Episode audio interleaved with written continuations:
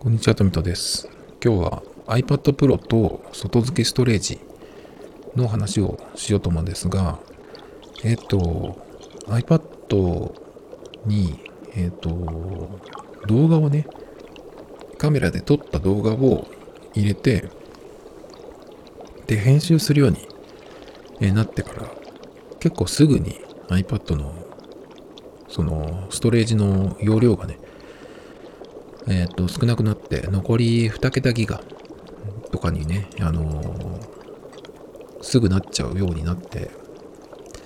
まあだけど編集したものをそのまま置いとけないんで、あの、外付けストレージにね、入れていってるんですけど、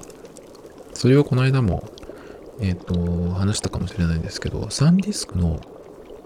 なんていう名前か忘れちゃいましたけど、あの、指を引っ掛ける穴が開いてる、うん、カーボンっぽいえっ、と、デザイン、質感のダークグレーとチャコールグレーと赤のやつかな。それのやつなんですけど、品番とかちょっと覚えてないんで、えっ、と、そんな説明なんですけど、それにね、とにかくその、撮ったやつを、まあ、カラグレーだりだったりとか、あとは、こう、つないでね、簡単に、簡単な編集をして、えっ、と、そのストレージの方にね、入れて iPad の方には残さないっていう風にしてるんですね。で、見たいときは、えっと、その、ポータブルの SSD を iPad につないで、それから、あの、そこで見るっていう風にしてるんですね。まあ、見るときは、ファイルアプリを使ってっていうのをやるんですけど。で、えっ、と、まあ、外付けのその、ポータブル SSD に動画を保存するようになったんですけど、結構これがね、あの、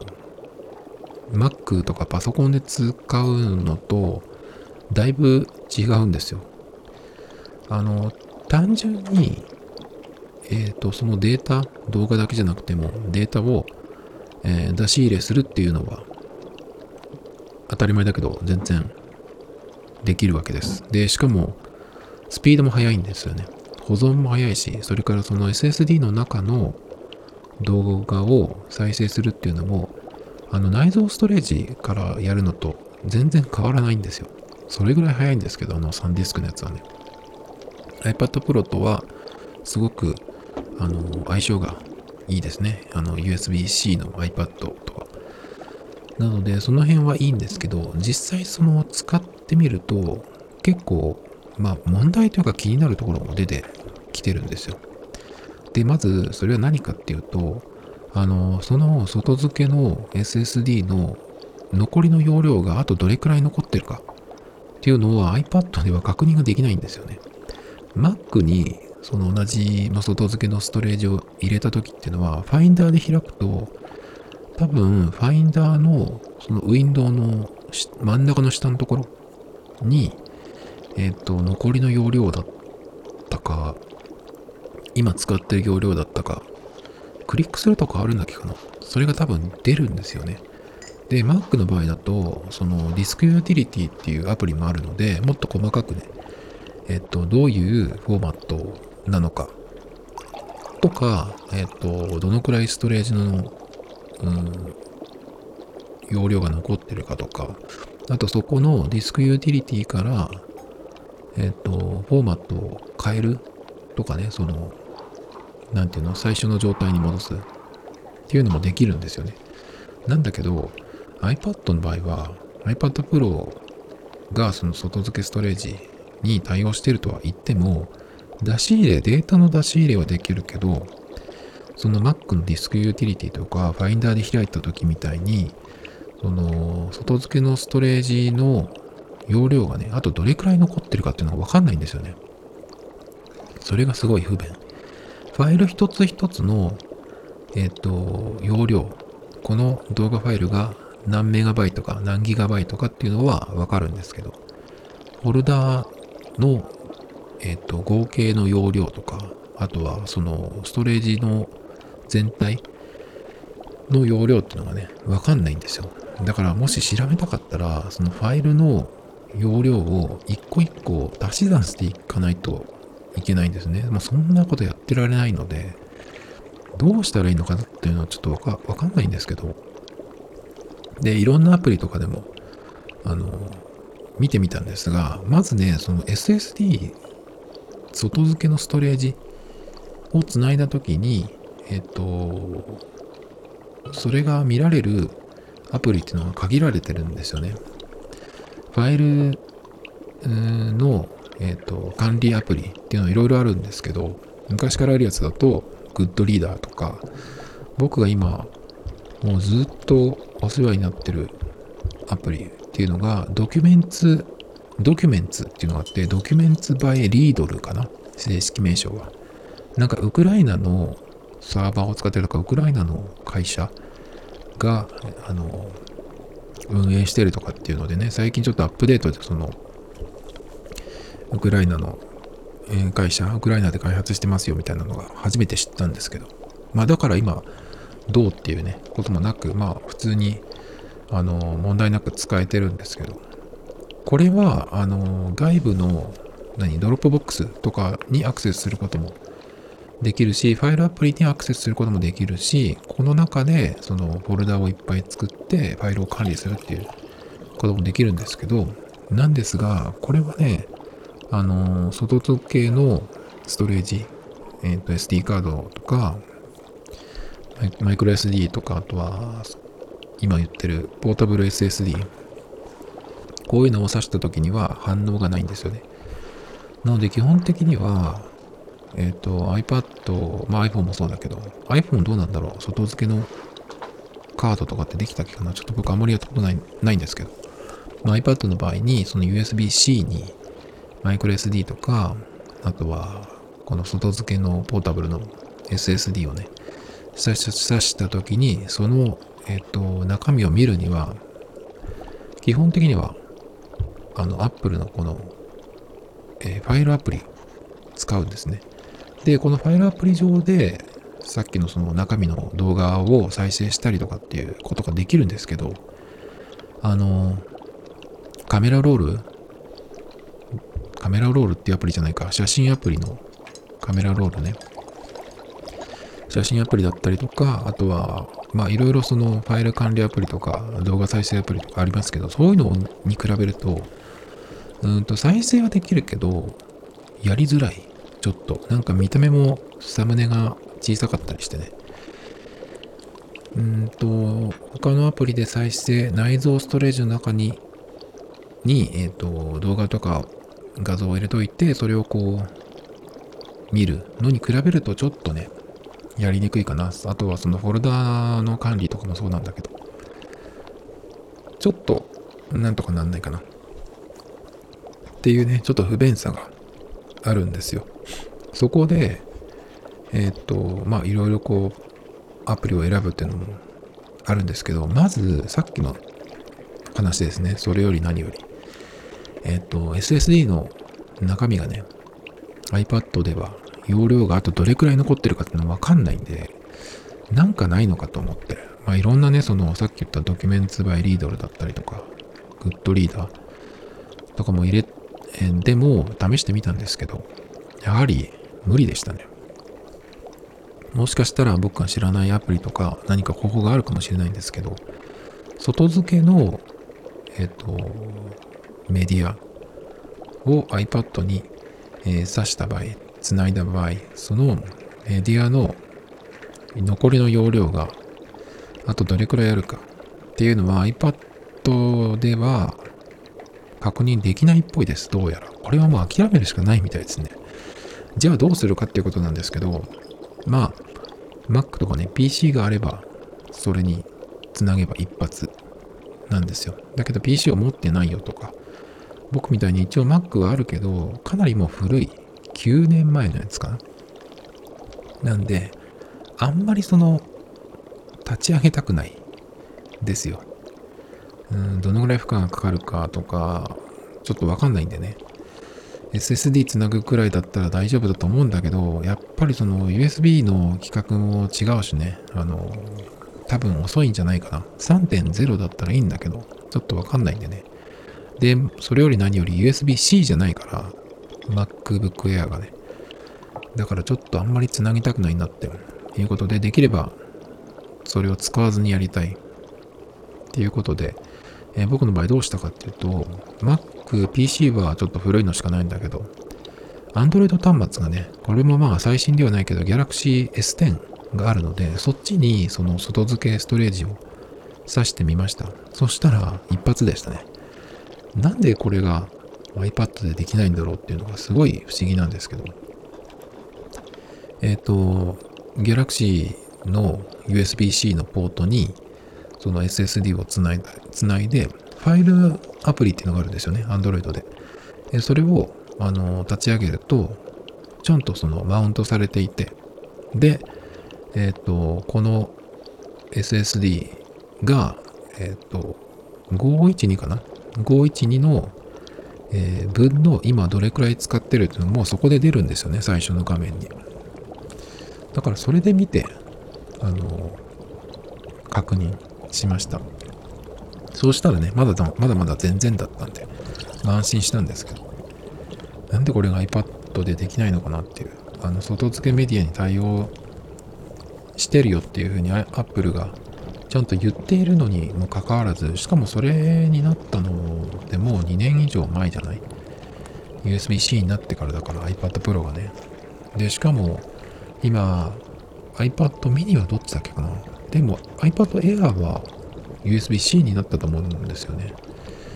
だからそれだったらちょっとこの辺をなんとか基本的なことなんでね。あとできればあのフォーマットもできるようにしてほしいですね。僕が買ったサンディスクのやつはえっ、とフォーマットが EXFAT かな ?EXFAT っていう FAT って呼んでますけどそれなんですね。それは確か Mac でも Windows でもいけたんだっけかな？で、iPad で使うには EXFAT にする必要があるっていうことで、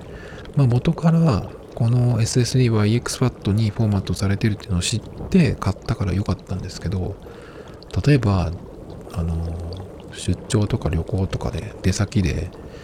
まあ、どうしても SSD が必要だっていう風になって、入ったお店に、うん、良さげなのはこれしかないってなって、それをパッて買って繋いだらフォーマットが違うから今のところは使えなかったっていう風になる場合もあるわけですね。その時にもし iPad でそのフォーマットをすることができれば EXFAT にしちゃえばねすぐできるんです使えるんですけどそれができないんでねちょっとその外付けメディアに対応しているとはいえこの状態なんでね、本当に対応できているのかっていうとちょっと違うんじゃないのかなっていう気がするんで、できないはずはないと思うんですよね。もともとだって iPadOS っていうのは MacOS なんで、まあ、そんな単純な問題じゃないかもしれないですけど、ちょっとそういうところは何とかしてほしいなと思いますね。デフォルトで入れて、そのいろんなことをいじらせたくないんであれば、Apple 製でも何でもいいけど、それか Apple 製じゃなくても、サードパーティー製でえっと、そういうものを作っていて、このアプリを使えばできるよっていう、その1個自分で調べて、えっと、インストールしてっていう手順を踏むっていうそういう必要を作ってもいいんですけど、なんかね、まあ、フォーマットと、それから容量ですね、それを確認するっていうのはすぐやってほしいなと思いますね。まあ、早くても iPadOS のあの次のアップデートっていうのは秋10月とか11月とかじゃないかと思うんですけどねまあどうかな。えっと6月に WWDC があるのでその辺で次の OS がどうなるっていう話も出てくると思うんですけどこの辺とかなんとかしてほしいですよね。iPad が本当にやはりこれ以外のところでもすごく中途半端なのでね、Mac にはならない、iPad は Mac にはならないってティム・クックは何年か前に言ってるんで、まあ、一緒にはならないみたいですけど、でも、どっちを使っても、こういう基本的なことはできるようにしてほしいなと思いますけどね。それと、えっ、ー、と、さっきの、うんと、なんだっけ、アプリの問題ね、SD SSD をつないだときに、その中身を再生するうんのにいいアプリがなんかないかなと思ってたんですけど一応今ねいいのがありました。で僕が今さっき言ってる言ったそのドキュメンツバイリードルってっていう読み方でいいと思うんですけどそれが使えれば割と、まあ、見た目も慣れてるし綺麗だしいいんですけどこのアプリはさっき言ったみたいにその外付けのメディアの読み書きに対応してないマウントされないんですよね。だからまあファイルアプリを普通は使うんですがえっと FE ファイルエクスプローラーっていうアプリがありましてこれを使うとすっごい良くなります。これがですねえっ、と外付けメディアも読み込みができて読み書きできるのかな？で、ファイルアプリを使うよりも、フォルダとか、あとはファイルの中の、あフォルダの中のファイルのサムネも大きくて見やすいです。で、フォルダの中に画像をバーって入れてやると、それを開いた時に、えっ、ー、と、まあ、めくるっていうのをそのスワイプで次の画像、写真に行くっていうのは、ファイルアプリもでもできるんですけど、スライドショーができます。連続再生ね。それができるのが大きいですね。あと画像を、あ、動画ね。動画が1個のファイル、フォルダにいっぱい入ってる時にそれもスワイプでめくっていくっていうことができるんで、外付けのメディアの中に入ってるものを見るときは iPad Pro でね、その時はこのファイルアプリを使うより、えっ、ー、と、この FE っていうね、ファイルエクスプローラーを使うといいと思います。おすすめです。それからね、えっ、ー、と、無限プレイヤーっていうアプリがあって、これも、えっ、ー、と、ちょっとおすすめなんだけど、これもその動画、えなんだっけ、その、外付けのメディアに対応してるので、その中身を見るっていう時はね、まあ、特に動画ですね、の場合はこれも対応してるんで、うん、おすすめできるかな。でもこれはね、どっちかっていうと、うんと、内蔵ストレージの中の動画、これを、えっ、ー、と、連続再生するっていう方が、うん、強みを活かせるかな。なのでまあその無限プレイヤーっていうのも言いましたけど、外付けの、うんと、SSD を iPad Pro に接続してその中身を直接再生したいよという場合はさっき言ったこの FE ファイルエクスプローラーっていうアプリを使う方がいいかなと思います。さっき、まあ、無限プレイヤーっていうのも言いましたけど、それはなくても、このね、えー、FE っていうのがあれば、全部できるんで、まあ、これが一番おすすめかな。なので、まあ、再生に関しては、これがあれば、これを1個入れとくとね、いいです。まあ、あとは、やっぱりさっき言った管理とか、管理の部分、管理っていうかまあ、あの、フォルダの中身だよね。で、さっき言ったその無限プレイヤー、それから今の FE っていうね、ファイルエクスプローラーっていうアプリですけども、この2つは、あの、外付けのメディアを、うん、扱うことができるんですけど、この2つのアプリでフォルダを開いた時にも、そのフォルダの、えっ、ー、と、容量っていうのは分かんなかったですね。ファイル単体の容量っていうのは分かるんだけど、フォルダとか、えディスクの、ディスクじゃないね、SSD の中身っていうと見れないんで、だからアプリがどう、ファイルアプリがどうこうじゃなくて、iPadOS がそもそもそういううん、フォルダとか、そのストレージの、内容、容量の表示っていうのに対応してないのかな？っていう気がします。なぜそれができないのかちょっとわからないんだけど。なんでだろうね。すごく不思議ですけど。あと最後に iPad Pro とその外部ストレージとの、えー、まあ重要な問題って言うと大げさかもしれないんですけど、電源供給ね、これちょっと前に言ったかもしれないんですけど、今ずっと僕が話してきてたのは、iPad Pro に外付けの SSD を USB-C でつないで、で、iPad Pro の画面で、まあその SSD の中の動画とか画像とかを見るっていう話をしてたんですけど、これを、えっ、ー、と、HDMI で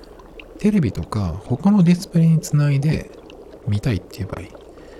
えっ、ー、と、外部ストレージ、外部 SSD の、えっ、ー、と、動画とかをテレビに映したい。iPad につないでそれをテレビに映したい。っていう場合に問題が生じるんですけど、どういう問題が生じるかっていうと、えっ、ー、と、普通にはこれできないんで、えっ、ー、と、USB-C と HDMI が両方させるハブとかアダプタを用意する必要があります。で、それに、えっ、ー、と、HDMI と、それからこの SSD を USB-C でつないで、で、iPad のポートに、S、USB-C でつなぐんですね。で、HDMI のもう片方をテレビの方に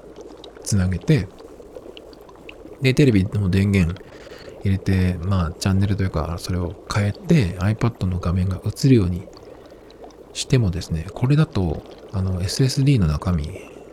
が、えっと、映らないっていうか、マウントされないんですよね。で、なんでかっていうと、あの、電源供給がどうやら必要らしいんですよ。この場合、ハブとかに挿した場合ね。で、電源供給するには USB-C からやらないといけないんで、えっ、ー、とね、このハブとかアダプターはどういうふうに挿せばいいかっていうと、まあ、まず最初にその USB-C のポート、iPad の USB-C のポートにそのハブをまずつなぎますよね。で、HDMI は、HDMI はそこにつなぐしかないんで、HDMI のケーブル、ポートにつなげます。で、電源をまず USB-C のとこにつなぐんですよ。この電源っていうのは普段 iPad を充電してるアダプターとケーブルでいいんですけど、それで、えー、つなぎます。そうすると、えっ、ー、と、USB-C でさっきまでつないでた外部ストレージ SSD がつなげないじゃんってなっちゃうんですけど、これをどうやってつなぐかっていうと、また別のアダプタをえが必要なんですが、USB、あ、じゃないか。えっ、とね、ケーブルを変えなきゃいけないのかな？外部ストレージの、うん、につなぐ USB-C につないで、そこから USB-A になる、まあ、ケーブルなり、アダプターを用意するんですね。ここはちょっとめんどくさいんだけど。だから C to A のケーブル C to A の状態にするんですよね。で、C の方を、その外部ストレージに、えー、挿して、で、A の方を、その iPad につけてるハブとかアダプタにつけます。なんで、え、ー、と、ハブの USB-C は電源供給、USB-A の方に、えっ、ー、と、さっきまで C でつないでたストレージをつないで、で、HDMI をつないで、この状態で、え、テレビにつなぐと、やっと、あの、iPad につないだ、その外付けストレージの中身がテレビに映せるようになるんですね。テレビとか、まあ、外部モニターですね。なので、えっ、ー、と、電源供給をしてやらないといけない。で、電源供給をしてやるないといけないっていうのは、あそのそんなことかってなるかもしれないんですけど、意外にね、これが家の中でやるっていうと面倒なんですよ。まずそのアダプタとケーブルを、えー、必要、必要な分、まあ、用意しなきゃいけないっていうのはもちろんあるんだけど、えっ、ー、と、その充電ケーブルが、えー、届くか、届かなければ、えっ、と、その iPad に給電するアダプターですね。それを延長コードに挿して、えテレビの方に、届くようにしないといけない。でそのさっきのその3つのポートにそれぞれのを入れて電源供給してっていうのをやって初めて HDMI でえっ、と映せるというふうになるんでね。もう何言ってるかよく分かんなくなって聞いてるかもしれないんですけど。結構これがねめんどくさいです。これをしょっちゅうやるんであればまあ大体そのセットをうーん出しておけるんですけど僕はそんなにじゃないんで、まあ、見たいと思った時にこのセットこのセッティングをしなきゃいけないっていうのが結構ねめんどくさいんですよ Tomito Times Podcast. This program was broadcasted you, Anchor FM.